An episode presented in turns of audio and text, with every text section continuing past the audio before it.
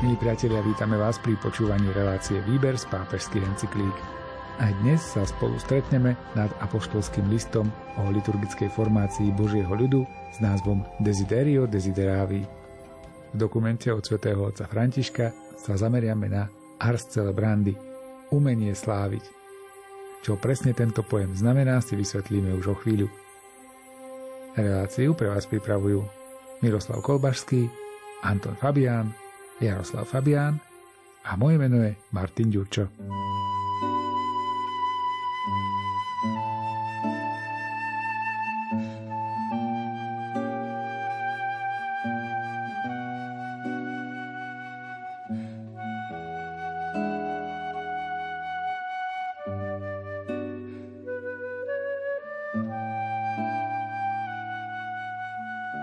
Otázka, ktorú si kladieme, teda znie. Ako byť znovu schopný používania symbolov? Ako sa vrátiť schopnosti rozumieť im, aby sme ich mohli prežívať? Vieme dobre, že slávenie sviatostí je z Božej milosti. Účinné samo o sebe, ex opere operato, ale to nezaručuje plnú účasť ľudí, ak sa s jazykom slávenia nezaobchádza adekvátnym spôsobom. Symbolická vnímavosť totiž nie je záležitosťou mentálneho poznania, osvojovania si pojmov, ale ide o životnú skúsenosť.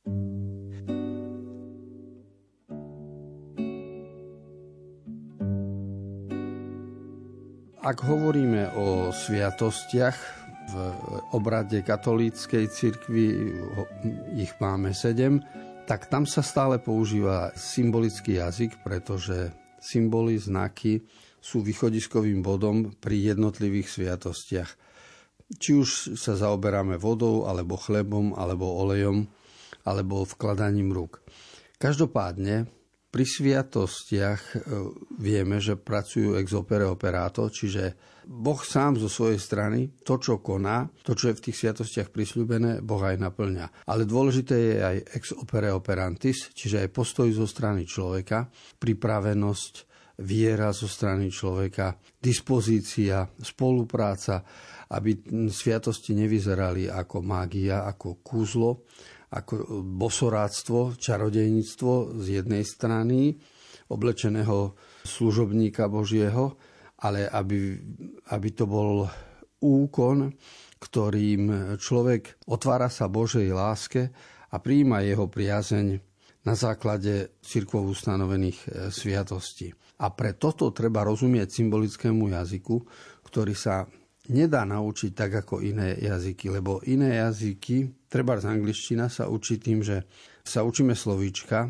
a my pracujeme s pamäťou, to znamená, ľudovo povedané, vtlkame do hlavy a nám tam stačí rozumové poznanie. Kdežto, aby človek rozumel symbolickému jazyku, treba mu rozumové poznanie plus skúsenosť. To znamená poznanie už realizované v praxi, čiže skutky sú dôležité každodenné, nielen špekulovanie a to zjednotenie ľudského konania a rozmýšľania vytvára skúsenosť a to, tieto schopnosti musia byť zapojené v človeku, aby mal schopnosť symbolicky myslieť a posúvať sa dopredu. No a to už závisí aj od slobodnej vôle, ktorú treba do toho zapojiť. Takže byť vzdelaný v symbolickom jazyku znamená aj sa rozhodovať pre dobro, pravdu, krásu a lásku.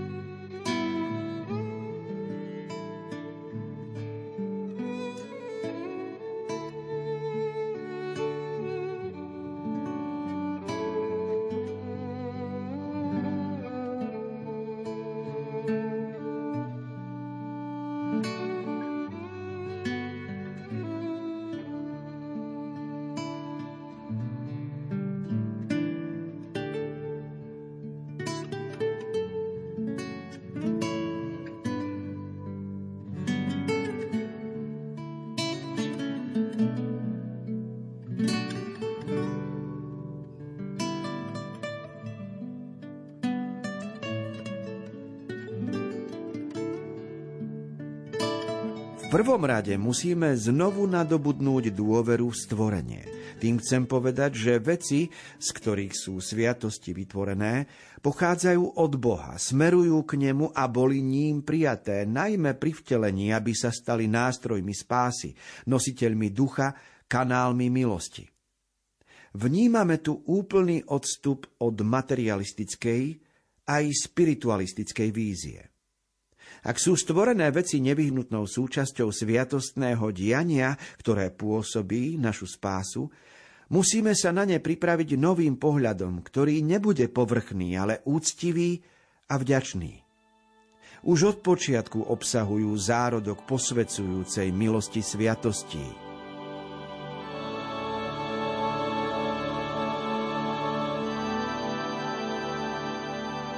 Ide celé stvorenie ako veľký symbol, znamená rozumieť aj vesmíru, aj prírode, aj vlastnému životu ako Božiemu znaku.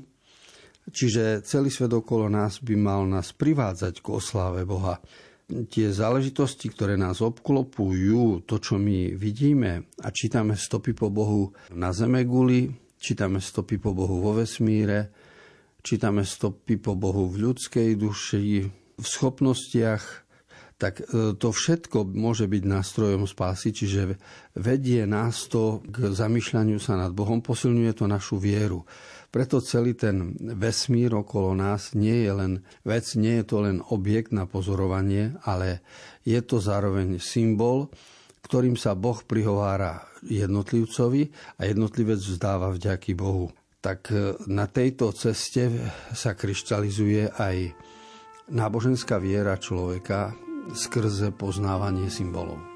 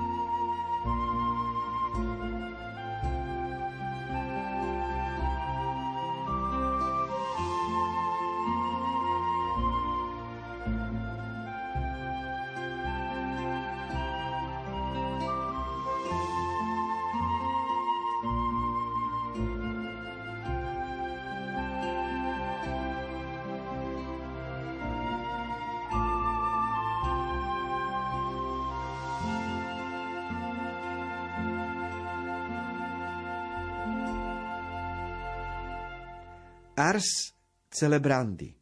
Jeden zo spôsobov, ako pestovať a rozvíjať živé chápanie liturgických symbolov, rozhodne spočíva v pestovaní umenia sláviť ars celebrandi.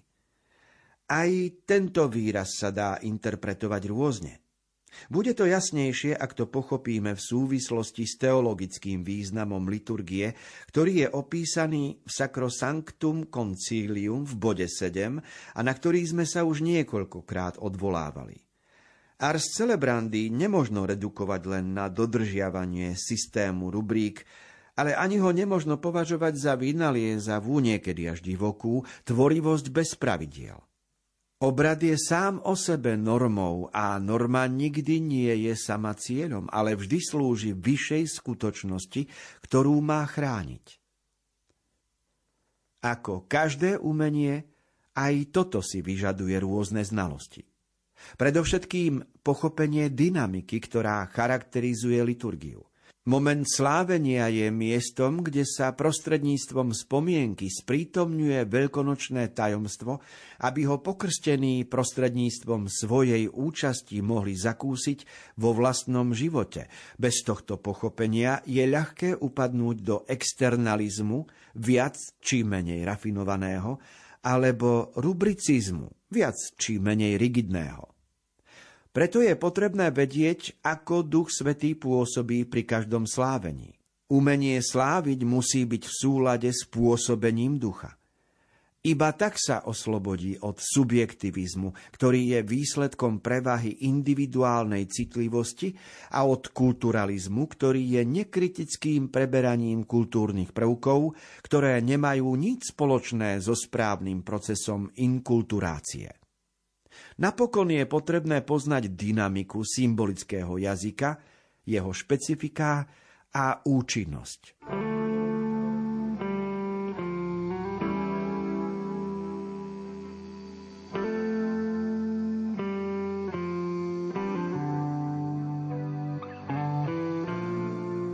Odborný výraz ars celebrandi znamená umenie sláviť a to je výzva samozrejme pre všetkých, ktorí sa v kostole nachádzajú. Zodpovednosť má za to ten, kto predsedá liturgii, tak on by mal ovládať normy, vedieť, o aké spevy sú vhodné, vedieť, čo je vhodné recitovať spolu, čo jednotlivo, čo komu prislúši, prináleží a postarať sa aj o žalmistov, lektorov mm, a modliacich sa. To všetko vytvára dynamiku liturgie v kostole. Každopádne umenie sláviť je postavené na duchovnej zložke človeka. Čiže keď prídem do obchodu, tak samozrejme hľadám oblečenie, tak e, je to umenie nakupovať, vyberať veľkosť, vyberať látku, čiže e, počínam si v obchode, tak ako sa v tomto priestore požaduje a pomôže to môjmu telu, lebo zabezpečím sa proti zime. A teraz, keď prídem do priestoru kostola, tak tam sa formuje môj duch, tam sa pracuje s metódami a s nástrojmi, ktoré pôsobia na môjho ducha. A to je to umenie sláviť. Umenie správať sa a žiť v kostole vnímavo, lebo obohacuje to poznanie človeka a povzbudzuje ho to k stabilite, k harmonii v rodinných vzťahoch, v pracovnej činnosti. Dáva to životu chuť. Čiže pomáha človeku zvnútra, teda ak ovláda človek umenie sláviť liturgiu, zvnútra buduje svoj život.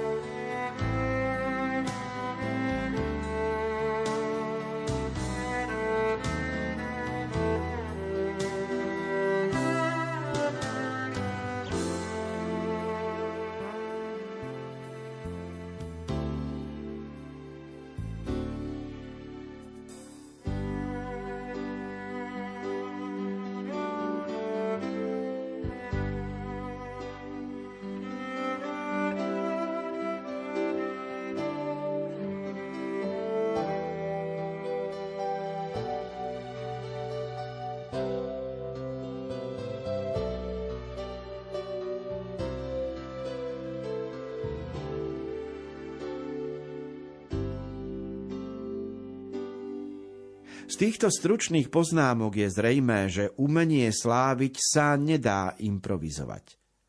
Ako každé umenie, aj toto si vyžaduje svedomité používanie. Remeselník potrebuje len techniku. Umelcovi okrem technických znalostí nemôže chýbať inšpirácia, ktorá je pozitívnou formou posadnutosti. Umelec, ten skutočný, Neovládne umenie, ale je ním ovládnutý. Človek sa nenaučí umeniu sláviť tým, že absolvuje kurz verejného prejavu, public speaking, alebo techník presvedčivej komunikácie. Neposudzujem zámery, vidím účinky. Každý nástroj môže byť užitočný, ale vždy musí byť podriadený povahe liturgie a pôsobeniu Ducha Svetého – Musíme sa svedomito oddať sláveniu, aby nám samotné slávenie mohlo odovzdať svoje umenie. Guardini píše, Musíme si uvedomiť, ako hlboko sme ešte stále uviaznutí v individualizme a subjektivizme. Ako sme sa odnaučili reagovať na výzvu k veľkosti a aká nízka je úroveň nášho náboženského života. Musí sa v nás prebudiť zmysel pre veľký štýl modlitby, Vôľa zapojiť do nej aj našu existenciu. Cestou k týmto cieľom je však disciplína, zrieknutie sa slabožskej sentimentality. Ide o vážnu prácu konanú v poslušnosti cirkvy a vo vzťahu k nášmu náboženskému bytiu a správaniu. Takto sa učí umeniu sláviť.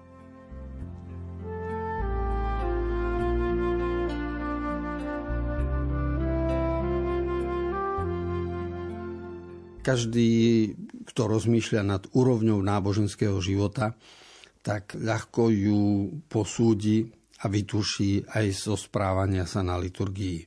Lebo naše správanie sa v kostole odráža určitý stupeň nášho e, pozorovania a ocenenia náboženského života. A umenie sláviť v kostole sa dá nazerať jednak z toho hľadiska, aké techniky sa tam používajú, ako sa vyjadrujeme, ako kňaz pripraví dôstojné čítania a spevy, pozve prítomných k sláveniu. Všetko toto, čo by mohlo byť e, umením v zmysle tvorivosti. Ale pri liturgii, na rozdiel od umeleckej činnosti, ide ešte aj o schopnosť oddať sa, odovzdať sa Božej skutočnosti, oddať sa sláveniu a potom Duch Svety odovzdáva svoje poznanie a svoju vnútornú silu človeku.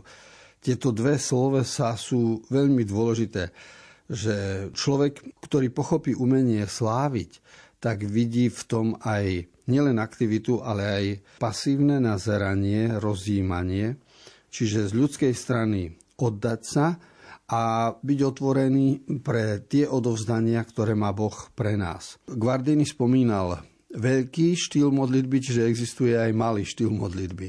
Veľký štýl mm, modlitby je vtedy, keď človek ju vie spojiť aj s určitými gestami, vie si na to nájsť primeraný čas, primerané oblečenie, primeraný spôsob postoja tela, či by to bolo pokľaknutie alebo e, vhodné sedenie. Každopádne, alebo zapálenie sviečky, toto je veľký štýl modlitby, skôr rozjímavý. No a malý štýl modlitby znamená odbaviť nejaké oče naše zdravase a, a v rýchlosti pokračovať ďalej. No a zistujeme, že toto sú témy, ktoré v, v našom živote musíme otvárať a pravdivo pozrieť sám sebe do očí.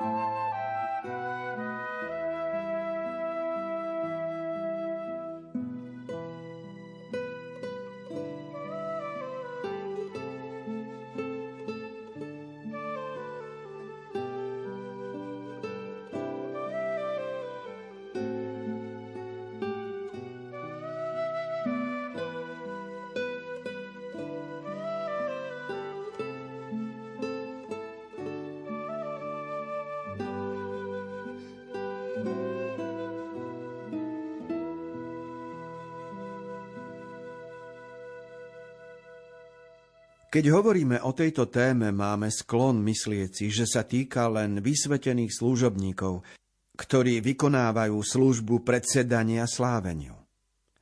V skutočnosti je to postoj, ku ktorému sú povolaní všetci pokrstení. Myslím na všetky gestá a slová, ktoré sú určené zhromaždeniu.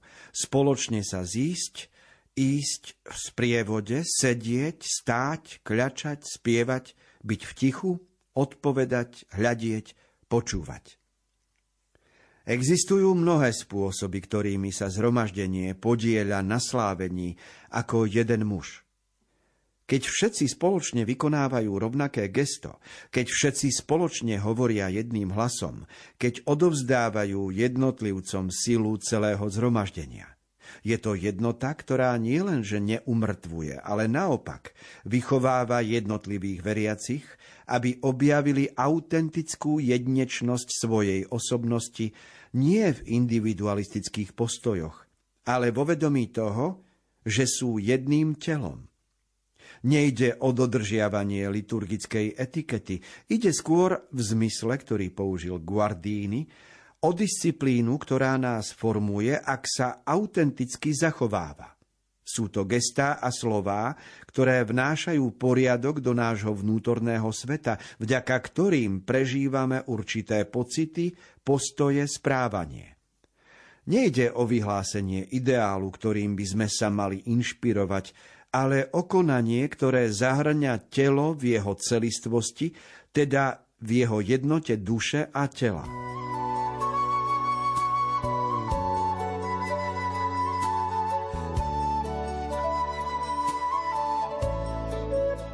Hovoríme o umení sláviť a má 10 prvkov, ktoré treba rešpektovať na to, aby sa zo slávenia stalo určité umenie a aby bolo pre človeka priateľné a pozbudzujúce. Prvý prvok je spoločne sa zísť, druhý ísť v sprievode.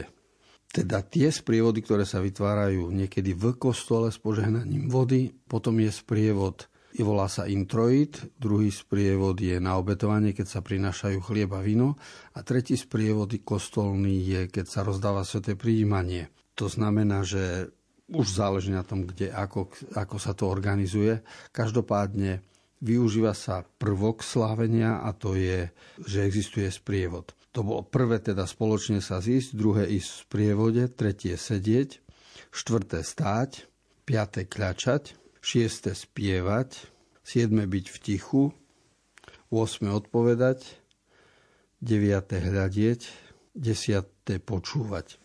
Čiže v účasti na bohoslužbách v kostole by sme mali využiť tých 10 prvkov, 10 postojov, ktoré prejavujeme. A pre kňazov je, to, je zložité pomerne povzbudzovať veriacich k živej účasti, lebo po väčšine vidia ľudí, že využívajú prvok číslo 7 a to je byť v tichu. Alebo prvok číslo 9 je hľadieť. Tak to sú prvky, ktoré sa využívajú. Ale komplikovanejšie je motivovať prítomných pre prvok číslo 6, ktorý sa volá spievať, alebo pre prvok, ktorý súvisí so sprievodom a s nejakou aktivitou. Každopádne, ako hovorí Romano Guardini, a on je starší ako súčasný pápež František, v časoch, keď František bol mladým kňazom, tak Romano Guardini už bol starý pán a už končil na univerzite svoje vyučovanie, čiže jeho knihy boli už známe. A tak sa František e, ako študent stretával s dielami e, Romana Guardiniho a preto ho mnohokrát aj cituje a Guardini hovorí, že, že to slávenie v kostole prináša určitý poriadok do nášho sveta. Teda nejde len o to, že by sme robili etiketu, ako sa snažíme správať pri bielom stole s obrusom a teraz ako používame vidličku, nožík, ako jeme polievku. A to všetko súvisí s etiketou, ktorá je ľudská. Kdežto v kostole ide o niečo viac. Ide o poriadok, ktorý je v duši človeka, teda v radosti a v chuti do života, ktorá vzniká práve tým, že sa snažíme robiť slávenie v, v liturgii.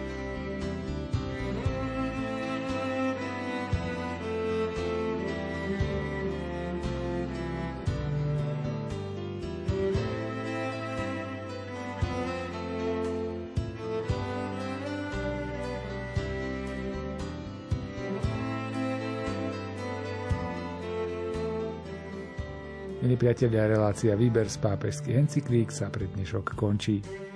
Čítali sme a komentovali články z apoštolského listu Desiderio Desideravi o liturgickej formácii Božieho ľudu. Ďakujeme, že ste boli s nami a na stretnutie sa tešíme opäť o týždeň v obvyklom čase. Reláciu Výber z pápežských encyklík aj dnes pripravili Miroslav Kolbašský, Anton Fabián, Jaroslav Fabián a Martin Ďurčo.